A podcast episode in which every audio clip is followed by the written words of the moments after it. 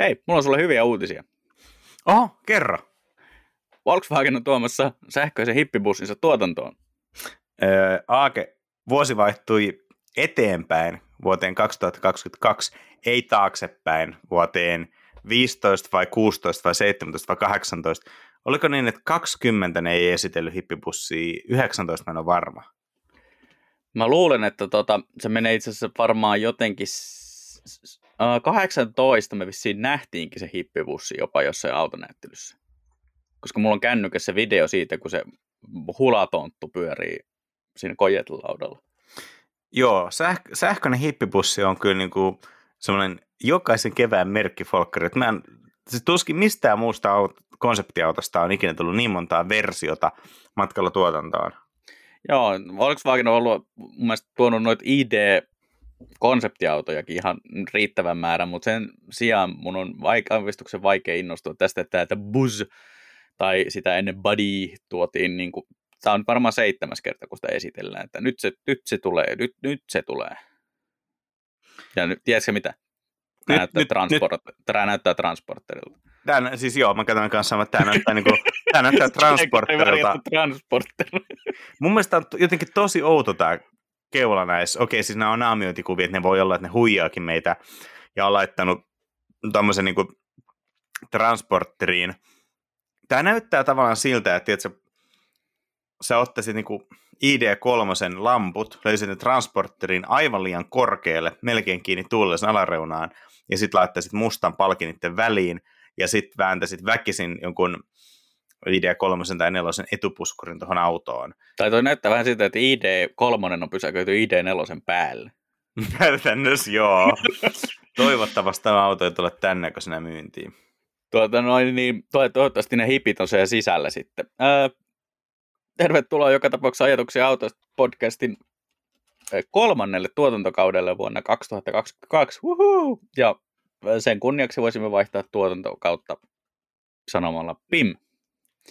Nyt No niin, tuotantokausi vaihdettu. No niin, Hyvä me. sam- samat vanhat vitsit jatkukoon. Eli tota, ajateltiin tehdä tämmöinen poikkitieteellinen uutiskatsaus tähän uuden vuoden kunniaksi.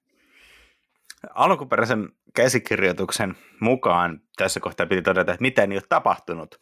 Mutta itse asiassa todellisuus pilasi hyvän tarinan, koska me todettiin, että itse asiassa on tapahtunut. BMW on tehnyt ehkä siisteimmän asian moneen moneen vuoteen.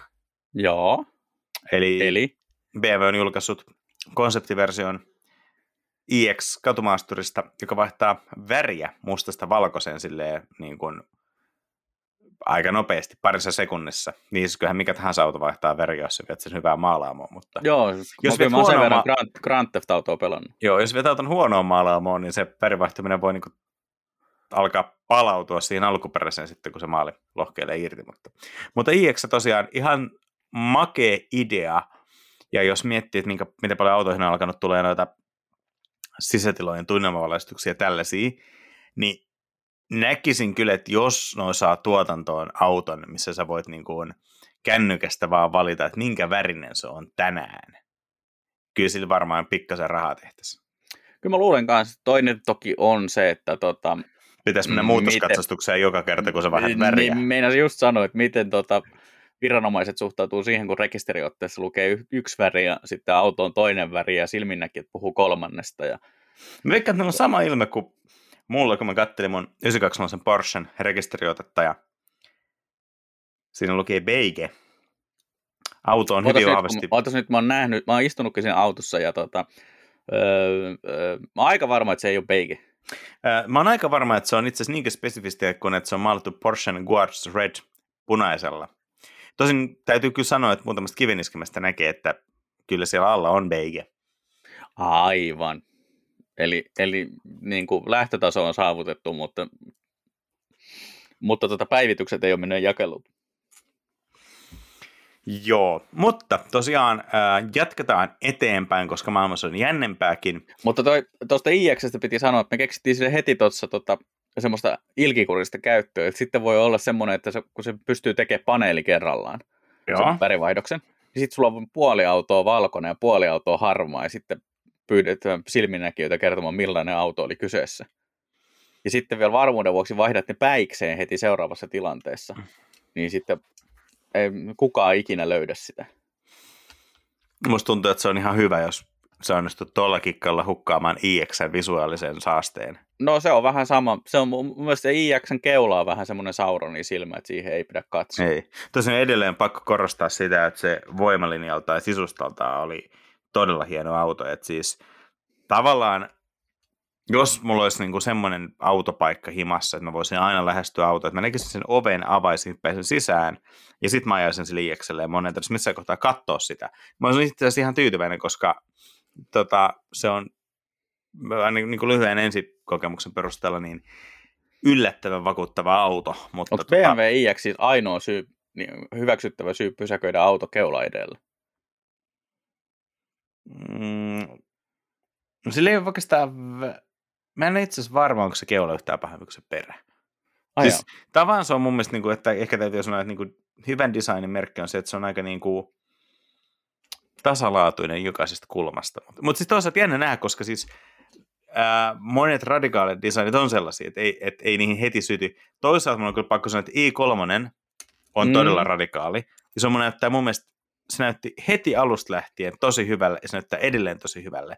Ja mä oon aivan varma, että i8 hinnat alkaa nousea jossain vaiheessa, koska siis eihän mikään näytä edellä, että jos i3 on, niin kuin, mitä me joskus pohdittiin, että i3 on kun se esiteltiin joskus 2012, mm. niin ajateltiin, että näillä autoilla ihmiset ajaa 2021. No viime vuonna aika, i3 näkyy ilahduttavan paljon, mutta voisi näkyä enemmänkin, ja sen tyylisiä voisi näkyä enemmän.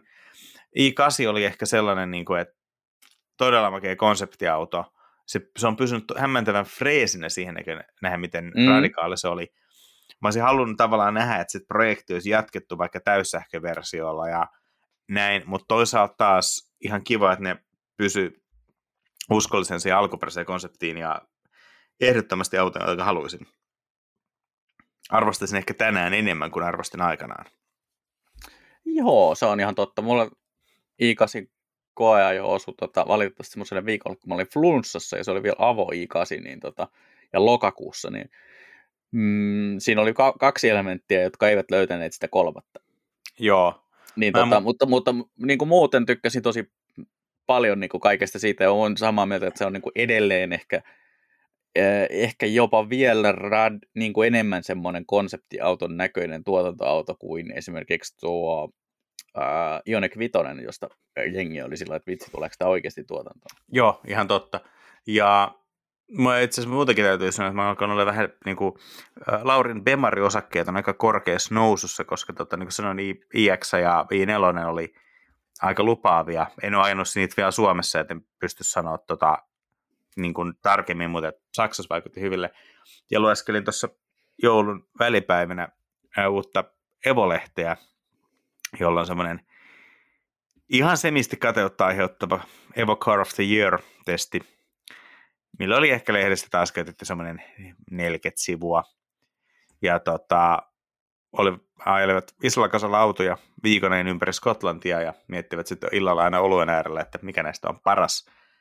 Öö, ja mitäkään siellä oli Ferri SF90 uusi GT3, Huracan STO, eli se häiriintynyt ratapäiväspesiaali. Mm. Ja mitenköhän muuta, M3, M5 CS. i20N. Joo, i20N ja toi Civic Type R Limited Edition versio. Ja joku Sa- päivystävä Aston Martin. Joo, se oli toi Vantagen F1 niin kuin, Joo, niin oli. F1-versio. Myyttä kaikki, niin tota, äh, hieman täysin häkeltään M- M5CS vei voiton, mikä oli mulle aika häkeltävä. Mä oon sinänsä tykännyt kyllä nykyään vitosesta aina, mutta ilmeisesti jo CS on yllättävän raju muutos. Että se ne ennen kaikkea hämmästeli, että se alusta toimii aivan järkyttävän hyvin.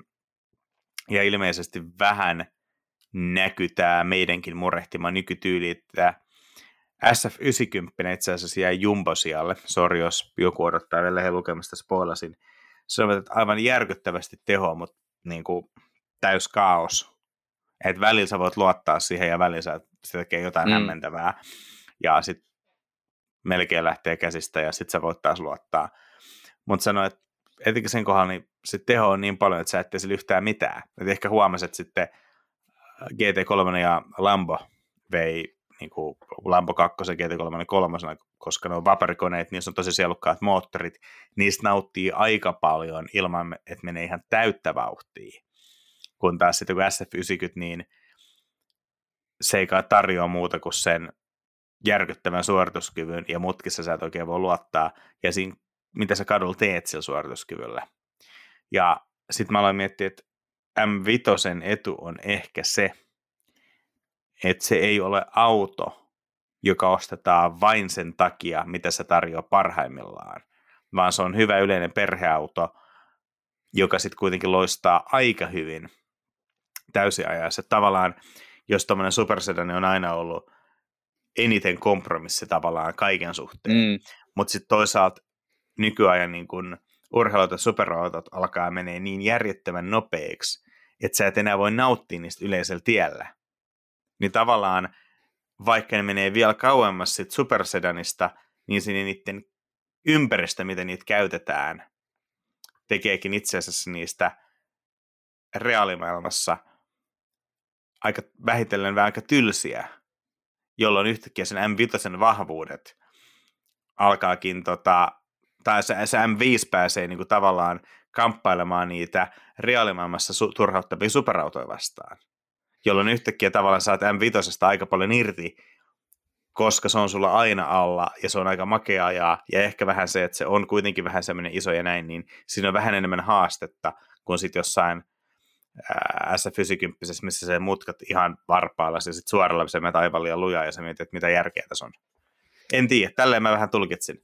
Joo, ja vissiin tota, osa testistä oli ajettu sateella, ja sitten tota, mielestäni siinä oli se, että se M- M5 oli aika, aika varma kaveri silloin sateella ja arkipäivässä ja tuommoisessa tilanteessa, jolloin sitten taas niin kuin monella vähän raaemmalla pelillä, niin rupeaa pikkusen tota, jännittämään se kaasupolkimen kanssa. Joo, toki on se s neliveto, mutta tota, kuitenkin. Mutta jos et sä pysty arvaamaan yhtään, mitä se tekee, niin... Joo, ihan totta. Et sinänsä toi M5 on tosi makea ajaa, koska jopa toi edellisen korin M3, mä en ty- M3 kautta 4 en, en tykännyt, mutta onneksi pääsin ajaa M3 CS, joka oli niin kuin se joutsanlaulu, ja se korjasi todella paljon sen perusauton ongelmia.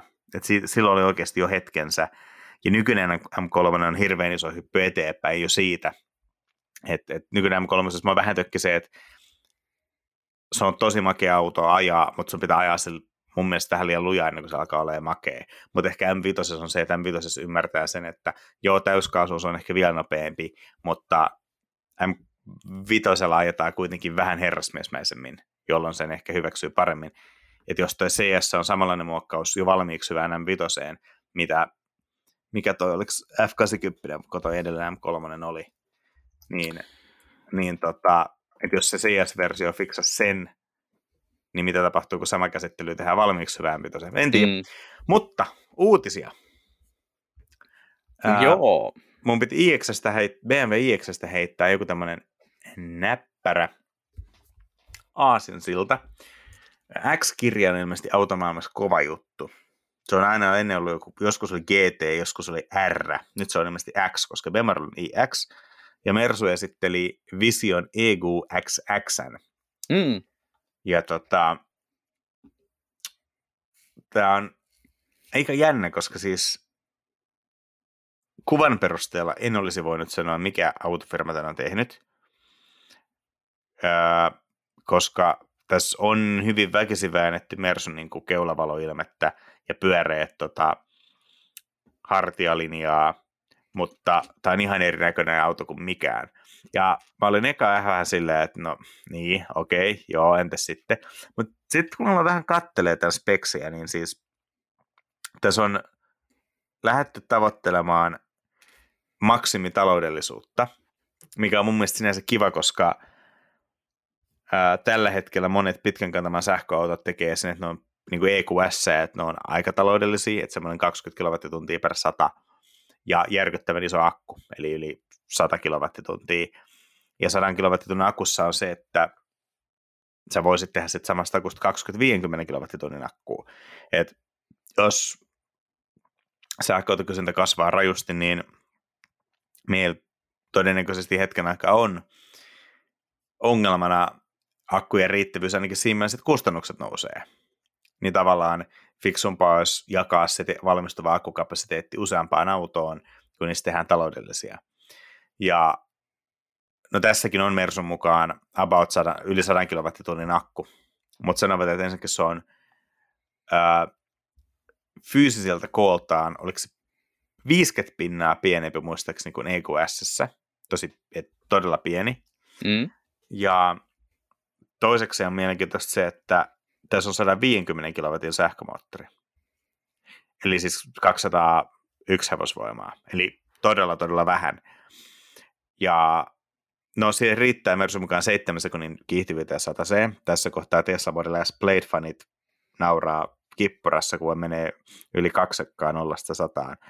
Mutta Mersu väittää, että tällä, tällä tämä menee yli tuhat kilometriä yhden latauksella. Eli reaalimaailmassakin pitäisi päästä alle 10 kilowattituntia per sata kulutuksella, mikä on aika hurja. Joo, se olisi kyllä aika mielenkiintoinen arvo ja tota, kertoo aika paljon siitä, että siinähän oli panostettu tota, aerodynaamisuutta aika paljon. Joo, eli ilmeisesti tämä matala kulutus on just haettu sille, että ensinnäkin jo ilmavastuskerroin on 0,17, eli todella matala. EQS on tällä hetkellä mestari tossa ja se on 0,20. Et onhan toi niin kun, äh, onhan toi vielä tota 15 pinnaa vähemmän, mutta se ei ole niin iso se ero. Toki sitten sieltä auton otsapinta-ala on varmaan huomattavan paljon pienempi, eli siitä tulee mm. isompi ero. Sitten Mersu sanoi, että akusta pyöriin hyötysuhde on 95. Ja se on mun mielestä aika kova. Nyt täytyy sanoa, että mä en ole ihan varma, missä keskiverto sähköauto pyörii. Et se on varmaan jossain 0,8 0,9 välillä heittäisin hatusta. Voi olla, no ei se varmaan sitä huonompi ole, mutta et siis onhan se erinomainen niin polttomoottoriin verrattuna, mutta mm. niin kuin, silti. Ja sitten tähän saa miettimään, että okei, näin isolla akulla tuommoinen kulutus, niin 50 kilowattituntia akku, mikä on niin kuin nykymittapuussa semmoinen peruskokoinen, jopa pienehkö, niin se menisi sillä 500. Niin se alkaa olla aika hyvä. Ja sitten oli kaikkia makeita, että esimerkiksi tietyn nopeusrajoilla puolella takadiffuusori laskeutuu korista alas ja työntyy ulos, että siitä tulee semmoinen niin kuin parkkipal- par- pysäköinnin kauhu, mutta se vetäytyy koriin, kun auto on paikallaan ja kaikkia vastaavaa. Ja Mersu väittää tai sanoo, että kaikki elementit tuossa autossa tulee tuotantoon. Auto ei sellaisenaan tule, mutta siis toi antaa niin kuvaa siitä, mitä ne tavoittelee ja minkälaisilla työkaluilla ne tulee taloudellisuutta tavoittelemaan. Et mun mielestä on tosi hyvä, että kun mä vähän ehkä niin kuin Teslan kohdalla ärsyttää vähän se, että jo niiden autot on todella energiatehokkaita. Ja ne ansaitsee kyllä kaiken kunnian siitä. Mutta sitten Tesla hakee kuitenkin ison osan siitä huomiosta niin suorituskyvyllä, jos Cybertruckin kaltaisilla jutuilla. Ja jos se missio on kuitenkin tavallaan tehdä liikkumisesta vähäpäästöstä, niin mun mielestä tämä Mersun niin kuin, ää, suunta on paljon niin kuin, kivempi. Mutta joskin, kuten sanoin, niin pitää todeta, että edelleen reaalimaailman kulutuksen kannalta Tesla on ihan, ihan tota huippuluokkaa. Mm. Mutta tota, mielenkiintoista, mielenkiintoista tähän ja, ja mihin, mihin Mersu menee. Joo, se on aika mielenkiintoinen konsepti toi EQX, koska tota, se ei ole kovinkaan Mersun-maine varsinkaan ulkopuolelta, sisäpuolelta vähän enemmän kuin on lainattu kyllä – ihan sieltä niin kuin olemassa olevaa kamaa. Niin siinä mielessä mielenkiintoinen nähdä, että tota, miten noi just eri palaset tulee tuotantoon sitten tota, lähivuosina. Öö, mun mielestä yksi mielenkiintoisimmista yksityiskohdista, mistä huutelinkin etukäteen Laurille, niin oli toi, että, että vaikka se on niin kuin periaatteessa villi konseptiauto, niin siinä on ihan tavalliset sivupeilit.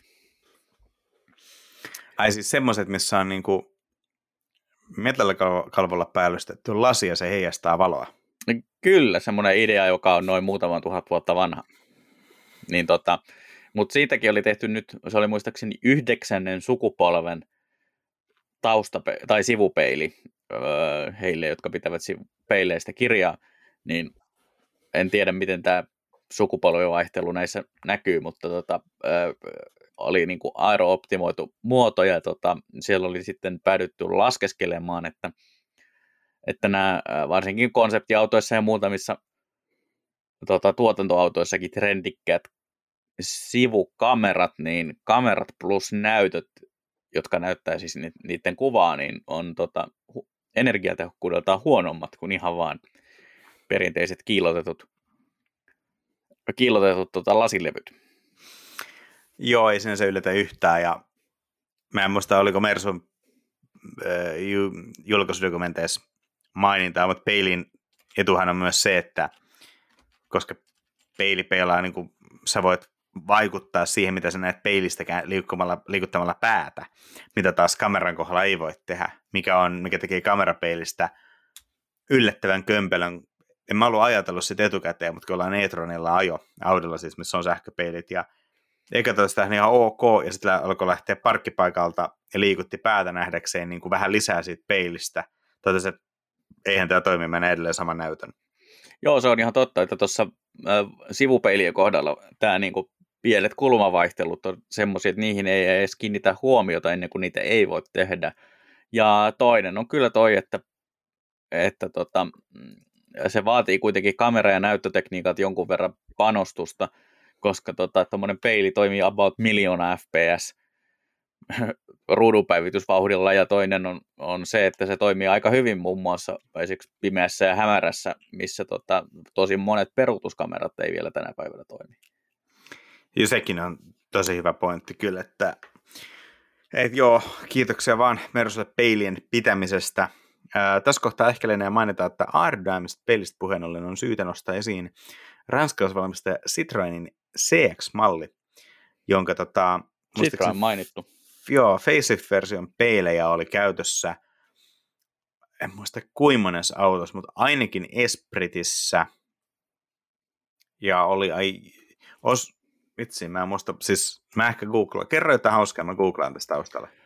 No, mun ehkä tämmöinen niin hauska anekdootti tässä odotellessa osasto, niin on varmaan meidän seuraava uutisaihe, joka on sitä, että Sony on tuonut jälleen uuden konseptiauton, mutta se tarkoittaa sitä, että Sonylla on ilmeisesti aikomuksia lähteä mukaan autoleikkiin.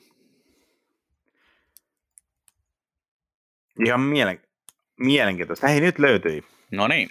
Citroen CXn peliä on käytetty, siis nimenomaan Series 2 CXn peliä on käytetty Lotus Espritessä, Jaguar XJ 220, TVR Chimerassa sekä Venturissa. Ja no niin. luonnollisesti CXn vaihdelaatikkoa käytettiin Matra Murenassa, mutta se on ihan eri tarina. Se on tosiaan eri tarina terkkuja vaan Matralle.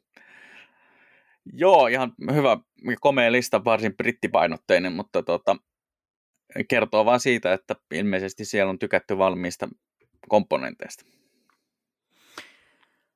Siis noin pienen tuotannon britti tavallaan suorituskykyautot on muutenkin semmoisia, että ne on aika tunnettuja näistä osalainoista. Mä lähinnä mietin sitä, että onkohan Jaguari vaan luottanut siihen, että CXn peilit oikeasti pysyy kiinni, kun vauhti on se, mitä 220 mailia tunnissa, eli mitä se tulee, 340, 354 kilometriä tunnissa. Et musta tuntuu, että niinku, etenkin tuo dieselpuolen CX-mallista, niin ne ei mennyt niin lujaa. Niin, no se on kyllä varsin... Tosin varsin totta. Niin. Mä luulen, että tota, Jaguarin on ehkä pitänyt tehdä niin kuin nämä high speed-testit eri, erikseen. Mä kuulen veikkaan, että kohta meille selviää, että myös TGV-juna käyttää Citroen CXn peilejä. Se kyllä selittäisi tosi paljon koko siitä TGV-elämyksestä, mutta oli se kyllä sen arvosta. Tuota noin niin, joo. Toi Sony oli siinä mielessä mielenkiintoinen, että nyt siis tota, ää, näin alkuvuoden kunniaksi Las Vegasissa on järjestetty jälleen kerran Consumer Electric Show, jossa tota, yhä enemmän ja enemmän autoteollisuus on mukana esittelemässä erilaisia ideoita, koska digi digi ja sähkö sähkö. Ja sitä myöten niin tosiaan Sony on ollut jälleen mukana myös autopuolella ja 2020 esittelivät Vision S-konseptin ja nyt sitten esittelivät siitä väännetyn Vision S02, joka tämmöisessä hyvin lynk hengessä on, on tämmöinen tota, perusmöhkä katumaasturi versio samasta autosta kuin aikaisemmin, mutta siinä tulee nyt ilmeisesti liitteenä tämmöinen kommentti, että Sonylla on ruvettu pystyttämään tämmöistä kuin Sony Mobili, Mobility tytäryhtiö, joka ilmeisesti etsii sopivaa kumppania tähän auto, auton valmistukseen, niin että siellä ilmeisesti on jonkinlaisia ajatuksia siitä, että jos osaa akkuja ja jos osaa sähkömoottoreita, niin saattaisi ehkä osata jotain myös sähköautoista. Mielenkiintoista. sama, sama ajatuskaava, mitä Dyson käytti vähän aikaa sitten, kun silloin kun he ohimennen harkitsivat autovalmistusta. Ja mun käsityksen mukaan Dysonille ei ollut, se ei ollut ohimennen harkitseminen, vaan se projekti oli ilmeisesti todella, todella pitkällä. Oli kai, mutta siinä oli ilmeisesti ongelmana se, että se, jotta se olisi ollut tarpeeksi Dyson-mainen se auto, niin se olisi tarvinnut näitä tuota, kiinteän katalyytin elektronin, mitä ikinä. Siis, SS, äh, siis solid, solid state solid akkuja. State, solid state akkuja juuri. Solid snake akkuja menee sinne Sony-autoon.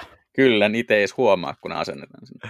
Niin, tota, öö, ja ilmeisesti Solid Snakea ei ollut missään saatavilla siihen hätään, niin tota, siihen kaatui se Dysonin projekti, mutta ilmeisesti oli tosiaan ihan niin kuin merkko pitkällekin tehtyjä suunnitelmia, mutta se vaan näyttäytyi öö, tällä tavalla yhtiö ulkopuolella tosi hassuna, koska se ennätti olla kai yhdeksän kuukautta tai vuoden se koko projekti niin kuin julkisuudessa.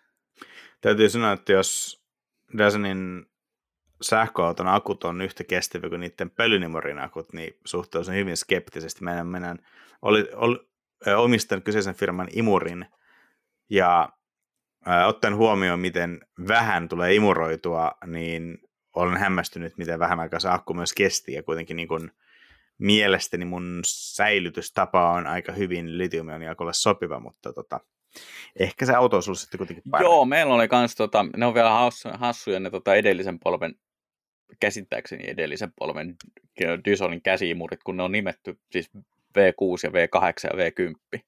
Joo. Joka kuulostaa autoharrastajalta, että se on tosi hyvältä.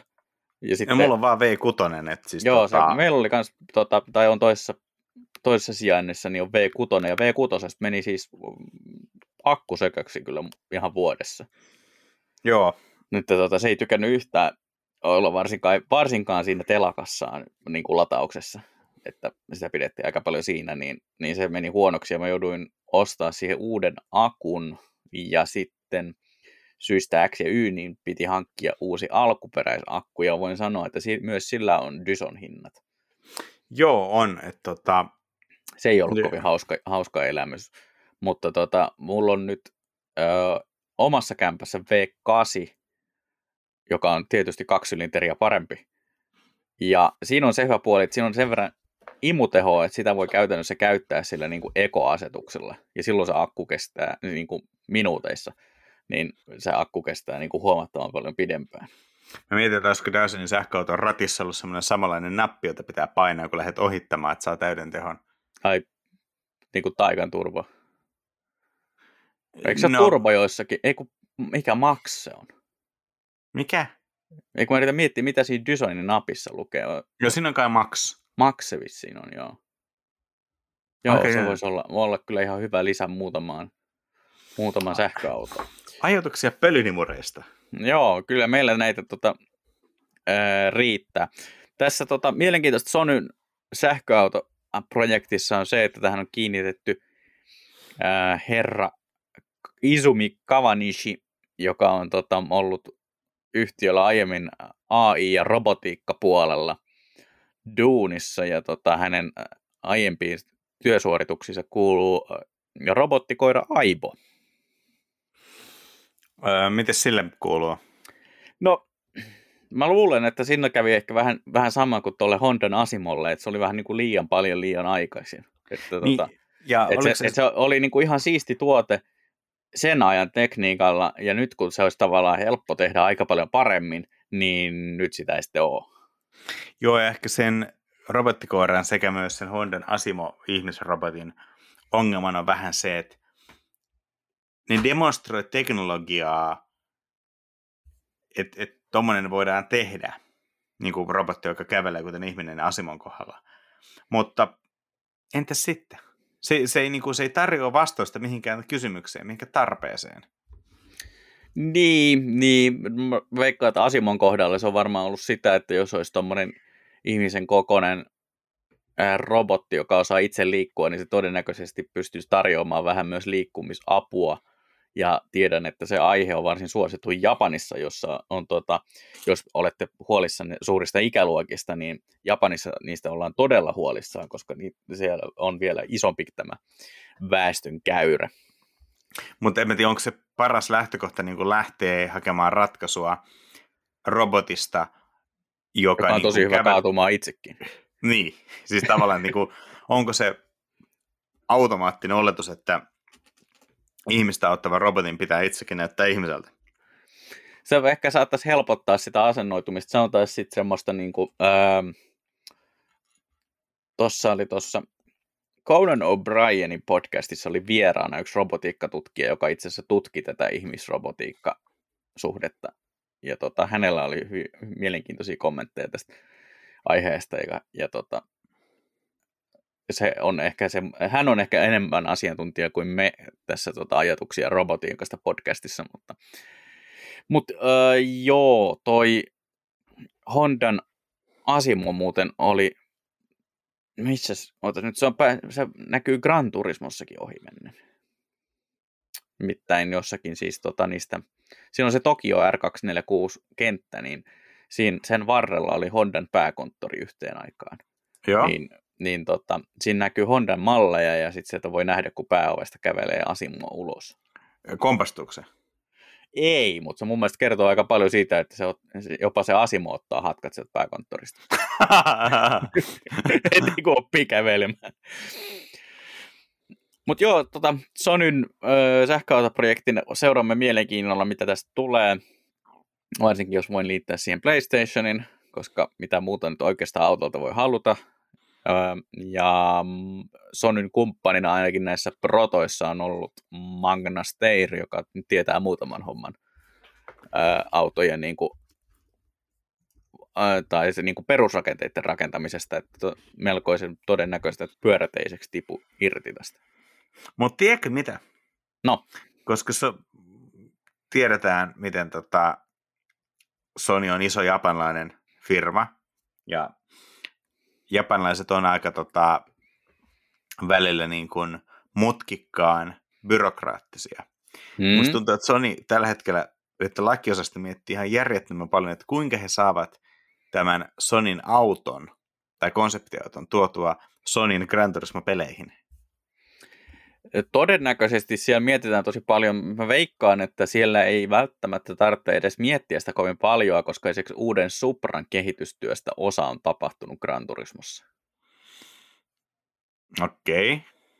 Okay. Koska tota, tuolla Polyfonilla ja Toyotalla on ilmeisesti todella lämpimät suhteet tällä hetkellä. Eli tota, noi GR-mallin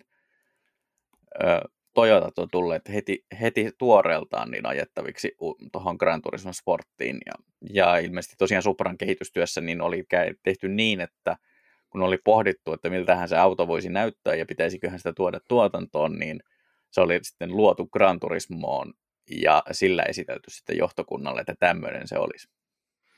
Okei. No eikö tämä näyttänyt aika perusgeneeriseltä? Siis Sopra. Vai tämä Vision mikä Ei siis tämä Sonin, mikä Vision 02 vai mikä se no, tämä on, tämä on ihan kyllä mielenkiintoisen perus, että, mutta se todennäköisesti ihan tarkoituksella mielenkiintoisen perus, eikä niin kuin semmoinen tota, Kasunorin luoma siipihirviö. Niin joo, se on kyllä ihan hyvä pointti. Mutta tota, mut, mut mielenkiintoista on siis se, että mittaristossa ei kuitenkaan ole siis ne Nissan GTR-grafiikat, jotka Polyphony kehitti. Ne oli ihan hyvät. Joo, ne oli, ne oli myös Sangen Gran Turismo viisi. No joo, joo. Mutta mut hei, nyt tota, mietin, että kun meidän intro on kestänyt 30 minuuttia, niin mun mielestä me on aika hyvin onnistuttu tavallaan ehkä niin kuin tälleen, ää, tälleen niin kuin hiljaisella sopimuksella siinä, että me on aika hyvin kierrelty sitä, että meillä piti olla aihekin ja me on niin kuin lykätty siihen menemistä, koska me oikeastaan tiedetä, miten me sen kanssa tehtäisiin. Jaa, no en mä nyt, mun mielestä se on ihan perusmeno. Siis meillähän muitakin on ollut näitä podcasteja, joissa on ollut, että no otetaan nopeana sisäjuontona ja 45 minuuttia myöhemmin me todetaan, että no ehkä me ei otetakaan sitä varsinaista aihetta tähän jaksoon. No se on kyllä ihan totta. Että...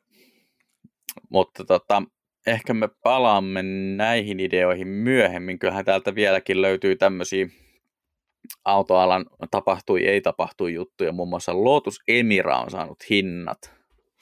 Paljon se, ma- no, tää Paljon on... se maksaa jossain? No Briteissä V6-versiona 75 000 puntaa. No monta, monta Caymania on yksi, äh, yksi Lotus? Äh, 1,1. Se on kalliimpi kuin Cayman? Kyllä.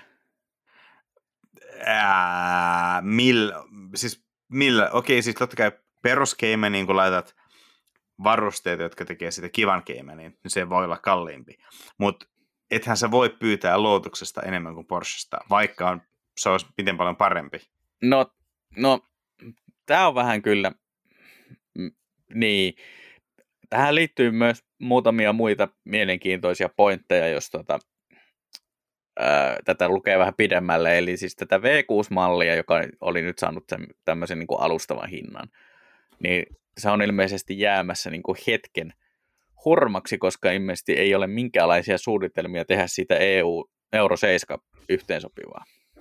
Eli sitten tehdään todella lyhyen aikaa. Eli sitä tehdään todella lyhyen aikaa. Ainakin siis Euroopassa siis.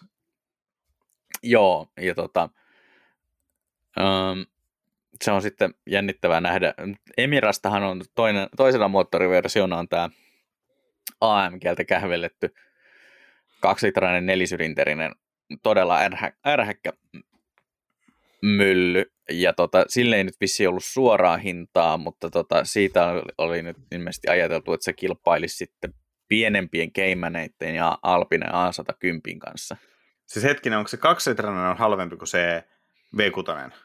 Joo. Tai siis sen takia, että mä ajattelin, että se AMGn kone on kyllä sen verran kireä, että mä ajattelin, että se on tuottaisi kuitenkin 50 erosta huolimatta suuremman tehon kuin se V6. Mutta...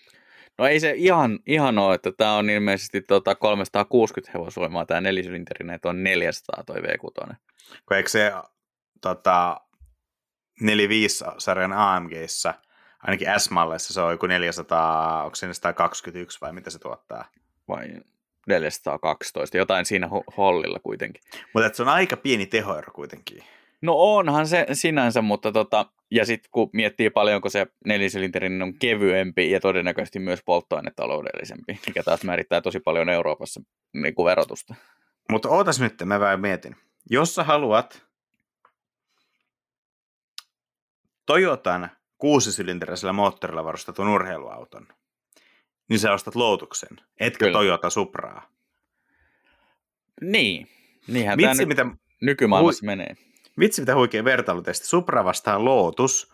Ja sitten kehut, mieti kun te, kirjoitat tekstiä, sä kehut siinä koko ajan hirveän paljon, että miten mainio tämä Toyota moottori on ja kaikkea tällaista. Ja sitten lukijat on aivan kassalla, koska sitten Lotus voittaa, koska Toyota moottori on parempi. Tosin en, usko, en tiedä, että onko, koska siis se Supran käyttämä BMW, onko mikä B58, B30 muistaakseni, niin sehän on aivan törkeän hyvä moottori. Joo, että tota, siihen nähden voi niinku kirjoittaa varmaan semmoisen, että niinku, Toyotan, Toyotan erinomaisesta rivikutosesta huolimatta myös Toyotan valmistama Camryn V6 on erinomainen, erinomaisen mielenkiintoinen moottori suhteessa sen imagoon. Ja sitten kun sä vertaat Toyotaa ja Toyotaa samassa jutussa, niin tota voi, sieltä voi muutama lukijapalaute tulla. Joo, tämä on ihan validi pointti kyllä. No, mutta tota, joo, tämä mielenkiintoinen siis aavistuksen yrittänyt seurata, mitä tämän Lotus Emiran suhteen tapahtuu, koska tota, tämähän on ilmeisesti jäämässä Lotuksen viimeiseksi polttomoottorimalliksi sinänsä, ja se on samalla myös ensimmäinen kerta johonkin 20 vuoteen, kun he saavat niin kuin, aloittaa puhtaalta pöydältä näiden niin kuin, tavallisten, lainausmerkeissä tavallisten urheiluautojen valmistamiseen, eli tota, ei tarvinnut raahata Elisen ja Exigen ja niin poispäin sinänsä toimivaa perusrakennetta mukana, vaan että on saanut, saatu piirtää kaikki uudestaan, mutta tota, en nyt ihan tiedä pikkusen ehkä kovassa, kovassa seurassa. En nyt ehkä tuosta V6 on niin paljon huolissaan, koska tota, se on alun perinkin vaikuttanut siltä, että sitä kaupataan heille, jotka oikeasti haluaa ne lisäsylinterit sinne ja siinä se. Mutta tota, toi on ehkä hyvä pointti, että kyllä niin kuin pitäisi hinnassa ja mielellään myös painossa pärjätä näille tota, kilpakumppaneille, koska tota, tässä on ihan hyvä tämä nelisylinteristen vertailujoukko. Alppinen, Cayman ja Emira, niin öö, painavin tästä joukosta on tu- tuota, Lotus. Joo, toki keveistä painavin ei nyt sinänsä siis, ei se mitään vikaa, mutta onhan se totta, että siis Lotus se on niin kuin todella pieni, pieni, pieni firma nykyään ja pieni tota, budjetti, millä ne toimii. Ja siis täytyy sanoa, että noin niin kuin väistyneet mallit, eli Evora ja Elisa, niin toivottavasti mä oon muistanut hehkuttaa ne tarpeeksi paljon, koska mä olen todella ällikällä lyöty. No kyllä tosi hyvin. Niin, että siis huomaa, että pienen firman tekemiä, mutta siis kaikki asiat, mitä on varaa tehdä, on tehty aivan ällistettävän hyvin. Joo, se on ihan ihan tota, totta, että siinä on niin keskitytty just niihin, ja siitä autosta näkee, mihin on haluttu keskittyä, ja kaikki muu on laitettu, koska kuulemma pitää olla. Ja tota, ää, niin kuin näin, mutta on tässä niin kuin vähän tämmöistä, että tota, ää, 1405 kiloa Emiralle, 1355 Keimanille ja 1114 Alpinelle. Niin, Joo, Mm, niin ei tuo nyt varsinaisesti ole Simplify and Add Lightness siinä mielessä. Aika samantyyppiset suoritusarvot toki, ja ilmeisesti toi Lotus ei ole niin kuin, sulkenut mahdollisuutta siitä, että sitä AMGn moottorista otettaisiin myöhemmin enemmän tehoa irti, ja todennäköisesti, tai ja tässä itse asiassa sanotaankin, että se, se moottoriversio selviää myös Euro 7 tuolle puolelle. Se on sinänsä hauska miettiä, että sulla on sekä Aston Martinissa että Lotuksessa Mersun moottorit. Niin, ja Land Roverissa on tapauksesta riippuen BMW-moottori. Hetkinen, kerro, mikä tämä olikaan, että mihin versioon tuli Bemarin kone? Oliko se V8? Se oli v, äh, V8 rangeen. Mutta oliko Defenderin V8 vielä Bemarin, ei kun siis Land Roverin oma vanha? Se on mun mielestä oma vanha. No joo, mutta siis kyllähän tämä niinku, tämä on ihan looginen viesti siitä, että polttomoottorien kehitys on aivan järjettömän kalli. Siis polttomoottorin ää, odotettu elinkaari lyhenee koko ajan, koska siirtymä sähköön ja jotkut maat laittaa kieltoa ja kaikkea tällaista. Ja sitten samalla kun tulee Euro 7 kaltaisia päästörajoituksia, niin polttomoottorin kehityskustannukset karkaa koko ajan isommiksi ja isommiksi. Eli koko ajan tavallaan, jos suunnittelet uuden moottorin, niin sä tiedät, että sä tuut myymään vähemmän ja vähemmän kappaleita sit uutta moottoria, niin ne huikeasti nousseet tuotekehityskulut pitää sitten jakaa entistä pienemmälle moottorimäärälle. Niin monella firmalla, jolla ei ole älyttömän isot volyymit, no Range Roveria varmasti myydään V8 paljon, mutta varmaan aika paljon menee myös sillä joko Land Roverin omalla v, äh, Rivi kutosella, mikä on aika mainio moottori mm. sekin, niin ei vaan kannata. Mikä on toisaalta sääli, koska niin mainio moottori kuin Bemarin 8 onkaan, niin kyllähän se menee tylsäksi, jos jo valmiiksi sanotaan, että siis moottori on mainio, mutta ei siinä hirveästi niin kuin karismaa kuitenkaan ole. Mm. Niin jos moottorista on muutenkin niin kuin karismaa vähentynyt ja sitä aletaan vielä niin kuin puskemaan tosi monen auto samaa voimalähettä, niin sitten sulla on entistä vähemmän karismaattomia vaihtoehtoja tarjolla. Se on ihan totta, että tässä näkyy muista aika voimakkaasti tämä, että jos Markione aikoinaan toivoi, että, tai näki, että autoalalla pitää niin kuin merkkiä ja valmistajien yhdistyä samaan taloon, että ne selviää, niin kuin, niin kuin tällä hetkellä se näkyy tuossa ajattelussa, että mitä enemmän voidaan niin kuin pake, myydä voima, voimayksiköitä ja voimalinjoja valmiina pakettina, niin sitä niin kuin pidemmän tai helpompaa se on sitten näiden niin kuin, varsinkin pienempien toimijoiden olla, olla mukana, että jos tietää, että volyymit ei ole välttämättä niin valtavia, että kannattaa itse kehittää mitään, niin, niin, niin se on ihan ymmärrettävää. Siis, tämänhän huomaa tosi hyvin esimerkiksi siitä, että mikä tämä Fordin Tourneo pikkupakettiauto on täsmälleen sama auto kuin VV Caddy. Pakettiautopuolellahan tuota on tehty tosi paljon. Mm. Ja taas uusi Amarok tulee perustamaan Ford Rangeriin kaikkia vastaavaa. Mutta kyllä toi, eikö ollut jotain juttua, että Fordilla tulee, tulee tekemään sähköautoja, mitkä perustuu Volkkarin MEB, MEB-perusrakenteeseen? Joo, se on ihan varma. Ja sitten siinä oli mielestäni Fordilla pohdittu jopa sitä, että pitäisikö tehdä kaksi mallia, mutta ilmeisesti tota, kai uusin mitä niin kuin muussa yhteydessä on kommentoitu Fordilta, niin on ajatuksena se, että kyllä pitää itse tehdä omat sähköautonsa. Että tässä on jotakin järkeä, niin veikkaan, että jättävät sen siihen yhteen. Ja niin, sekin tulee... voisin kuvitella, että sekin saattaisi kyllä olla joku hyötyajoneuvopuolen kampe, että VV saa sitten valmistaa se. Joo, eli periaatteessa Ford ostaa vähän lisää aikaa. Niin, se on hyvin paljon mahdollista. Tuossa äh, Ford kesku- kommentoi jonkun verran tätä asiaa siinä kohtaa, kun tota, he virallisesti ilmoitti, että tämä Rivian yhteistyö on kuopattu.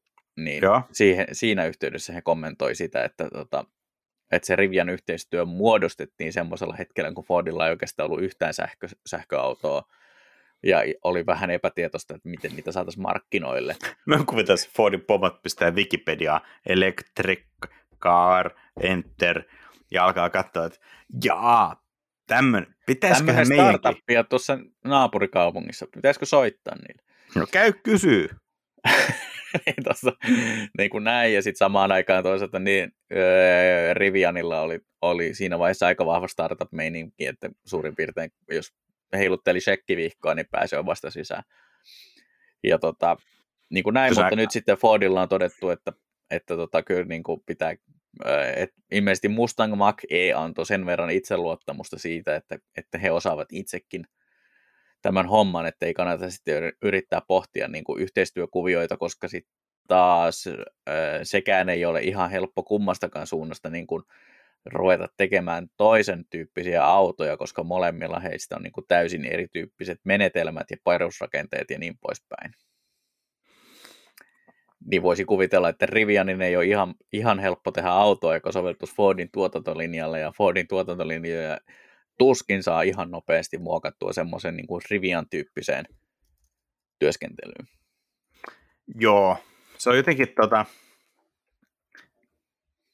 edelleen mua hämmentää katsoa, että tulee noita niin Rivianin tapaisia firmoja tai Lucid Airin, Airin kaltaisia tuotteita ja miettii, että niin kuin mikä siinä on, että perinteiset firmat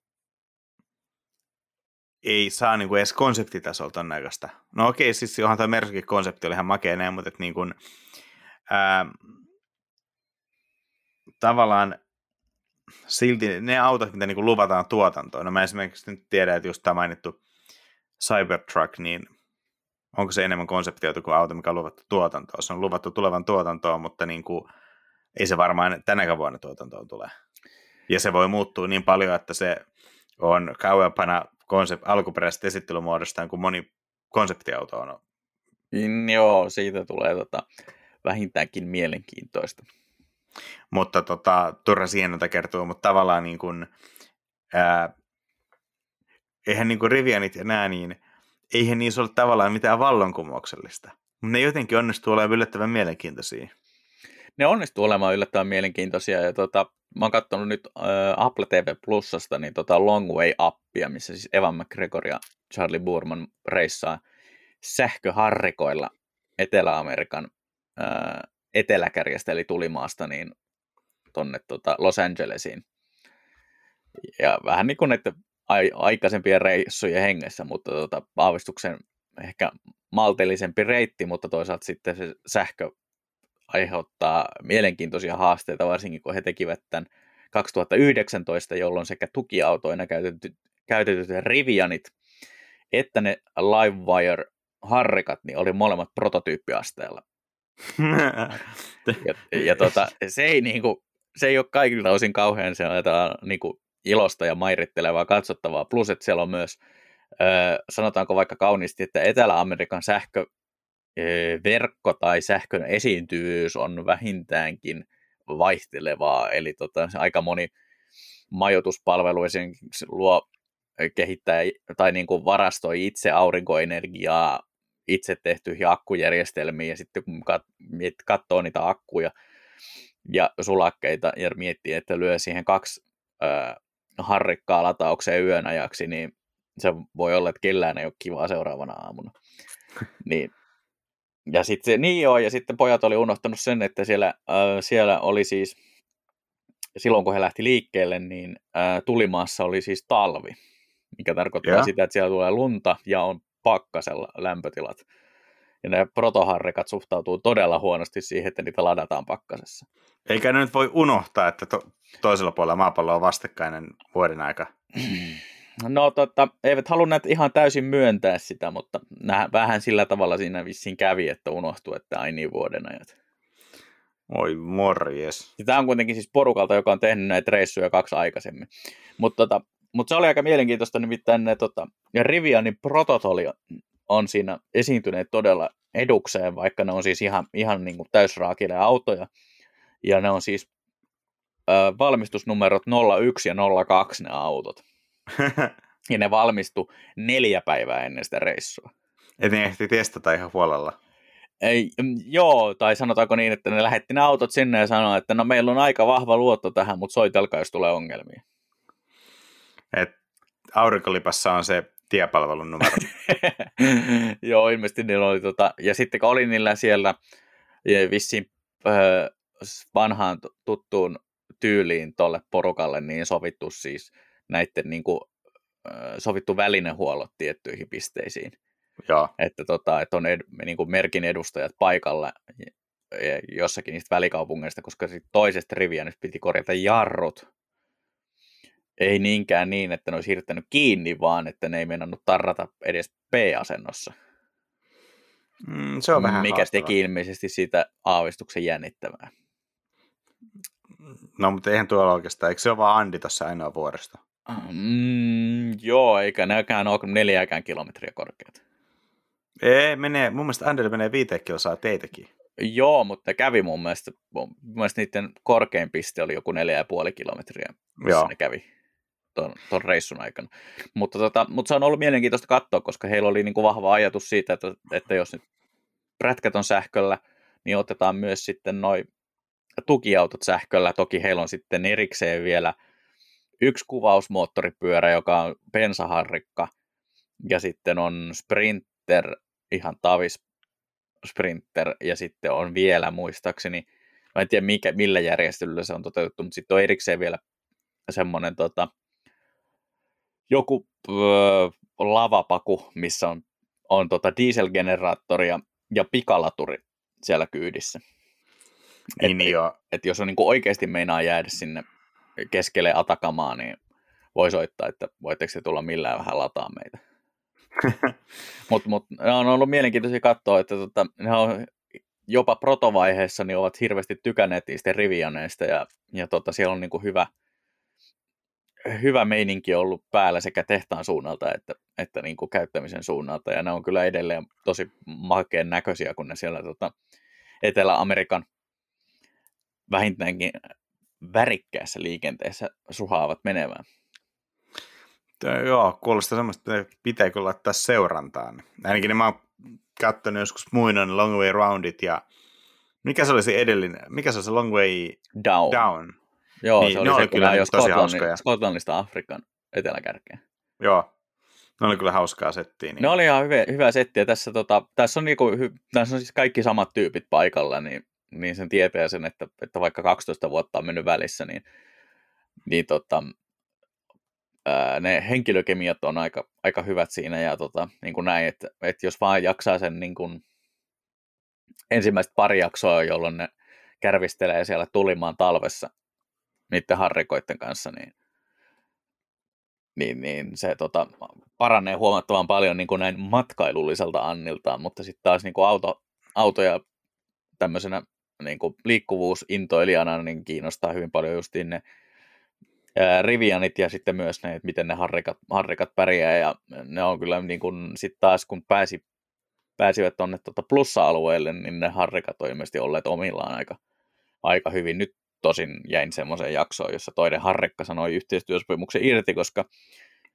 akkuhallintayksikkö laitettu prototyyppisofta oli todennut, että nyt riitti. käyttötunnit tuli täyteen. Joo, ilmeisesti siinä tuli käyttötunnit täyteen tai muuttujat täyteen tai jotakin tämmöistä. Se vaan niin kuin yksinkertaisesti totesi ja Harrikalta vastattiin, että nyt se on kuule sillä tavalla, että sanoo kaupunki, mihin me lähetetään uusi, uusi akku. Hups. Että onneksi oli Etelä-Amerikka ja tehdas on Pohjois-Amerikassa, että ei ole sen pidempi matka, mutta tuhansia maileja silti. Joo, mutta siis sanotaan, että jos niin kuin, joskus tota, olisi budjettipuoli kunnossa, niin varmaan joku tommonen, tommonen reissu olisi kyllä ehdottomasti tota, semmoinen, mikä kiinnostaisi tehdä.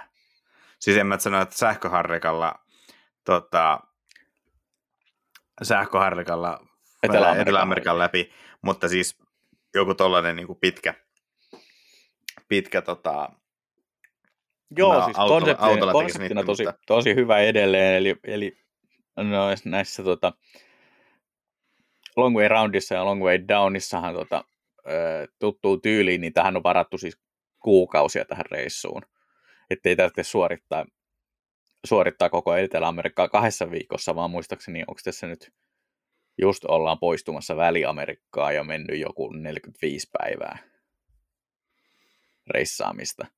Joo. Ja niin kuin, ää, näin, että tota, ei siinä, siinä mielessä ole kauheita aikataulupaineita. Totta kai niin kuin, kaikki on suunniteltu ja osa niin kuin, niistä välietapeista on puukattu ja, ja niin kuin näin, mutta, tota, mutta ne on siinä mielessä hyvin mainiota matkantekoa ja hyvin, hyvin sanovat itsekin, että, että sitä pääsee semmoiseen niin kuin johonkin, äh, käytti itse sanaa alkukantainen, mä en nyt ehkä käy sitä, mutta niin kuin pääsee semmoiseen niin kuin menneisyyden mentaliteettiin siitä, että sä oot niin kuin matkalla joka päivä, eli sä herä, heräät joka päivä eri paikasta ja illalla et välttämättä tiedä, mihin menet nukkumaan.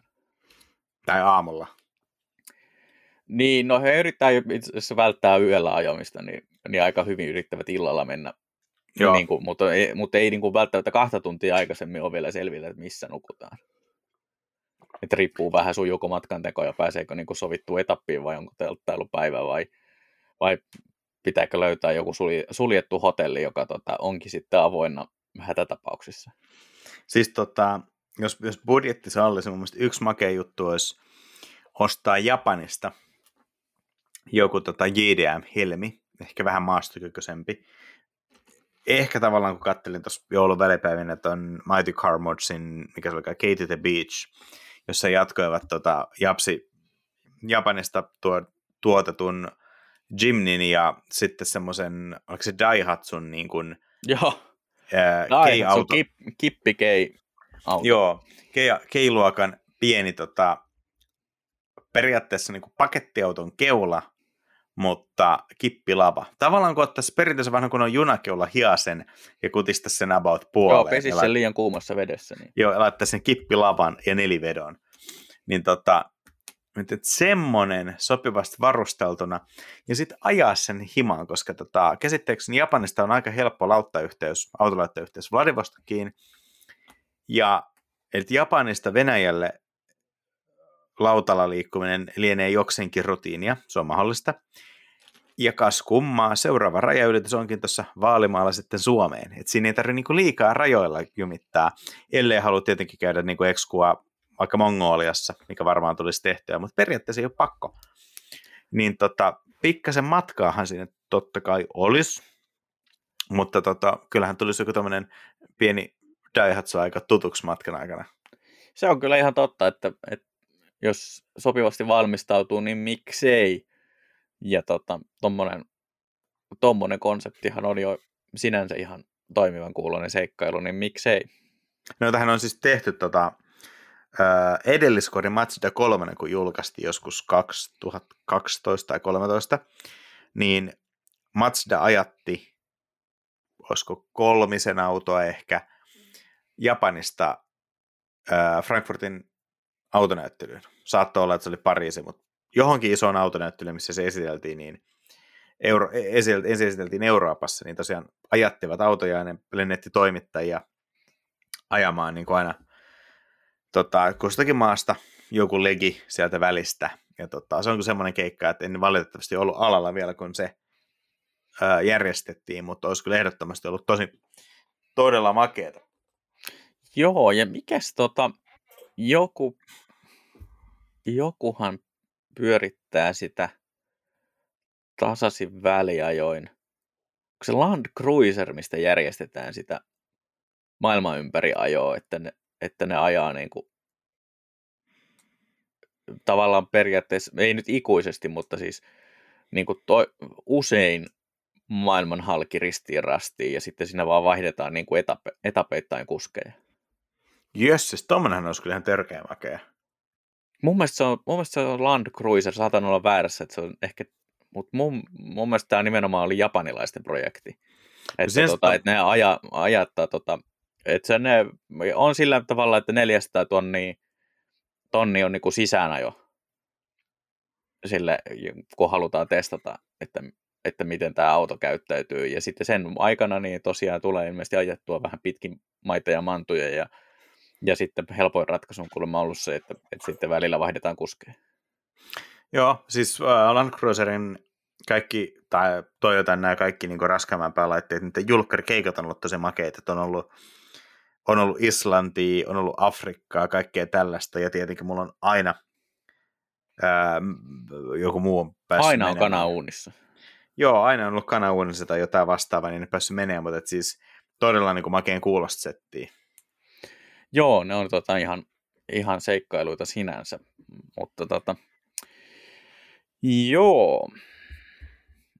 Tuota, Mutta siis tosiaan tuntuu... jännityksellä, mm. niin palataksemme 7, 17 minuuttia sitten aloitettuun tangenttiin, niin, niin tota, en, en kanssa ymmärrä täysin, että miksi tota, vaikka niin kuin hyvin suurella todennäköisyydellä kaikki näistä, läheskään kaikki näistä sähköstartupeista ei tule selviämään, niin ilmeisesti kuitenkin niin kuin oikein johdet, johdettuna, niin muutamilla niistä on niin hyviä ideoita, että miten tuommoisen niin kuin nykyaikaisen sähköversio jostakin olemassa olevasta autosta voi tehdä, että, tota, että sieltä löytyy niin kuin saumaa iskeä. Ja siihen nähden on mielenkiintoista, että, että noinkin moni niin kuin perinnevalmistaja pohdiskelee, että mitenköhän tämä nyt, mitenkä tämä nyt oikeastaan kannattaisi tehdä. Joo, se on ihan totta. Tota, ja osa niistä toteutuksista on, on ollut aika kauheita. Terkkuja vaikka Mazdalle. Oi itse MX-30. MX-30 muuten tota Vladivostokista Eurooppaa, niin tota, auto saisi kyllä Japanissa faceliftin ennen kuin se alkuperäinen yksilö olisi päässyt Eurooppaan Mä, mä luulen, että se MX-30 menisi aika tasamatkaa niiden harrikoiden kanssa ja kylmässä.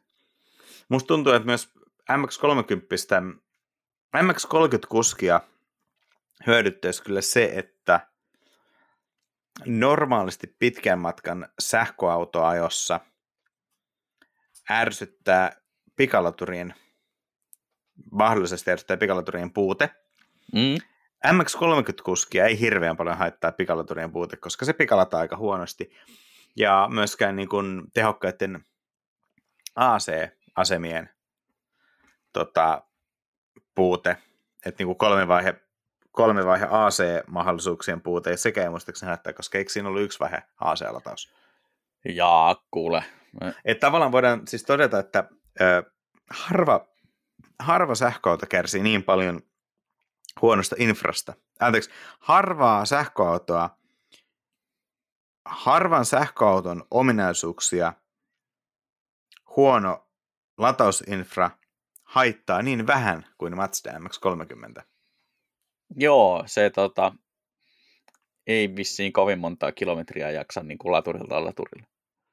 Se on siis ainoa auto, minkä mä oon niin dumpannut. Mä lähdin Espoosta ajamaan Kotkaan. Ja Kehä Ykkösen matkalla mä totesin, että ei pysty. Ja onneksi mulla on harrasteautotalli siinä tota matkan varrella. Mä kävin dumppaa sen Mazdan sinne viikonlopuksi ja otin tota Porschen ajoon ja menin sille sitten loppumatkan. Piti alkumatkasta ladata ja kesäkelissä ja kesäkelissä pikalaturilla ja Mazda ilmoittaa, että 16 kilowattia tapahtuu. Mä totesin, että ei kyllä nyt 16 kilowattia pikaladata, että pitääkö tunkissa parkissa. En, en kirjoittanut kovin kehuja, mutta... No ei, se, ei sitä nyt aina voi. Mutta tota, ei harmi siis sinänsä, koska siis mä tykkään sen ulkona, siinä on sisusta makea, kaappariovet on aivan hirveät. Mutta, no ne siis kaappariovet on vähän sama, ne on ehkä vielä huonommat kaappariovet kuin I, 3 Bemarissa. Joo, ja, joo, ne I3 haittaa vähemmän.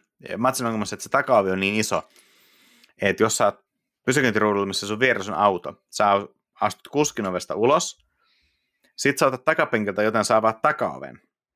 Ja kun sun siis pitää avata, tai sun pitää avaa, kuskinoven pitää olla auki, että takaovi aukeaa.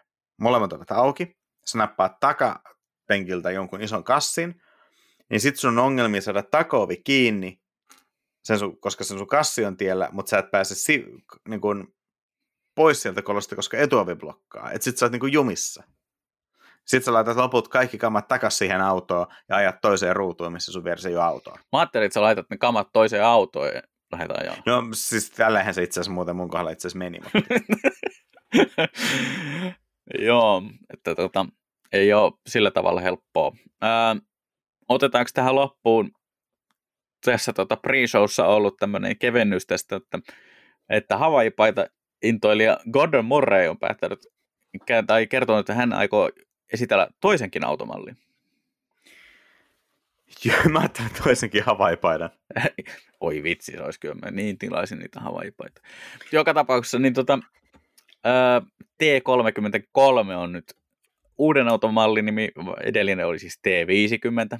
Ää, en tai siis tiedä, edell- edellinen niin, tuleva auto. Edellinen tuleva auto. Edellinen esitelty auto on T50 ja, ja nyt sitten tulee T33 älkää kysykö, millä, millä tavalla tämä on 17 huonompi.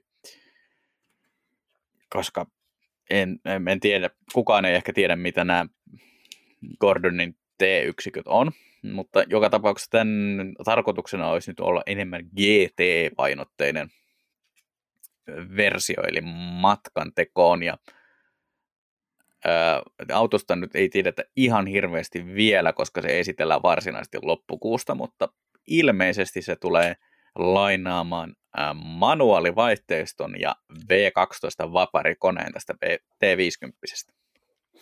Joo, aina pelottaa se, että kun tuommoinen ihan lupaava startup, jolla on niin kuin yksi auto putkessa, niin sitten kun alkaa tekemään enemmän, niin miettii, että onko se resursseja oikeasti siihen?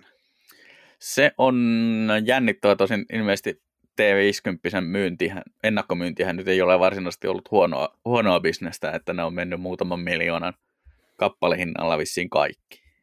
No joo, se on ihan totta, että tuollahan saadaan varmaan myös lisää myyntiä ja sitten käyttää varausmaksujen kautta lisää rahaa, jota voidaan käyttää sitten sen T50 kehitykseen. Joo, ja sitten tässä on tota, tai niin kuin, jo varsinkin jos käyttää yhteisiä komponentteja, niin, niin tavallaan samalla laskullahan nämä tulee. Mä veikkaisin, että var, saattaa olla siis toi tota, korin perusrakenne saattaa olla silti ää, aika saman, samantyyppinen, mutta ilmeisesti näitä tota, ilmeisesti alustan pitäisi olla kuitenkin omalaatuinen ja sitten veikkaan, että tässä T33 ei ole sitä, sitä tota, ropellia siellä takana. Joo. No. Mutta, tota, mutta tästä, tästä oli hyvä keskustelu, että tota, että matka-auto, jos on Vapari V12 näin vuonna 2022, niin kuulostaa edelleen mielenkiintoiselta. Ja sitten me jähtiin, ruvettiin pohtimaan muun muassa sitä, että onko tuota Gordon Marrain kahvimyllykin, toimiko sekin Vapari V12? Se olisi kiva semmoinen miniatyyri, semmoinen 125-kuutioinen pikku kahvimylly, jonka sä laitat käyntiin ja huudatat sitten jotain 20 000 kierrosta minuutissa, niin kuin 15 sekkaa, ja sitten sulla on jauhettu kahvit. Joo, ja sitten mä jäin pohtimaan sitä, että onko ne kahvipavut tai niin kuin kahvijauhot sitten tota äärimmäisen tasaisesti siellä suodattimessa, koska tota tiedetään, miten paljon Garden Murray tykkää niin kuin tasaisesta painonjakaumasta, että sitä varten hän on suosinut näitä kolmipaikkaisia autoja. Niin Ilmeisesti tästä D33 tulee muuten kaksipaikkainen, joten se saattaa olla, että se on sitten ihan pikakahvi. Mm, tätä mä en muuten ajatellut. En mäkään. Juoksi, mutta juoksi Gordon Murray kahvia lehtikulla tuosta kahvimukista, jotta sit, ja muutenkin niin lehtikullattu, lehtikullattu semmoinen termostyyppinen muki, jossa se kahvi säilyy mahdollisimman pitkään abs- äh, parhaassa mahdollisessa lämpötilassa. Mä luulen, että todennäköisesti, koska kyseessä on kuitenkin tyyppi, joka on niin kuin todella, todella innokas kaikista muista yksityiskohdista, paitsi siltä, miltä paidat näyttää. Tai en mä tiedä, voisi olla tosi innokas niistäkin, mutta se on todennut, että Hawaii-paidossa niin parhaas lämpö, lämmön jakauma ja painon jakauma. Mitenkään musta tuntuu, että nyt alkaa ehkä vähän lähteä meille käsistä. Niin, ehkä se on. Tuota noin niin, eihän tänäkin vuonna meille voi lähettää palautetta ää, ajatuksia autoista että gmail.com sähköpostiosoitteella Facebookissa ajatuksia autoista sekä tuolla Instagramissa at ajatuksia autoista tilille. Sen lisäksi Laurille voi lähettää parhaita Porsche värikarttaohjeita. Aika tylsä. No, sulla on peike auto. No joo, totta. Ää, vaan virallisesti. Niin. No joo, joka tapauksessa jatka. Niin, ää, tunnuksella Lahtiain erilaisissa viestimissä, kuten Twitterissä ja Instagramissa. Joo. Ja tota, Haakelle voi lähettää Citroen Sieksen peilejä. Twitterin ja Instagramin, josta toisessa on at Mondostik ja toisessa siinä perässä on myös 3000. Kyllä, Instagramissa on 3000, koska perus oli viety. Joo. Mutta se on sitten 3000 kertaa parempi tili. Niin, totta. Ei kai siinä, tota, hei kiitoksia aika paljon kuule, e, kuuntelusta ja tota, ehkä me ensi kerralla päästään siihen aiheeseen, mistä me vihjattiin. Joo, tässä tota, oli nyt tämmöinen tuntia, ää, tuntia risat oleva Cold Open ensi viikon aiheeseen, niin katsotaan sitä sitten. Ää, kiitos ja kuulemiin. Kiitos kuulemiin.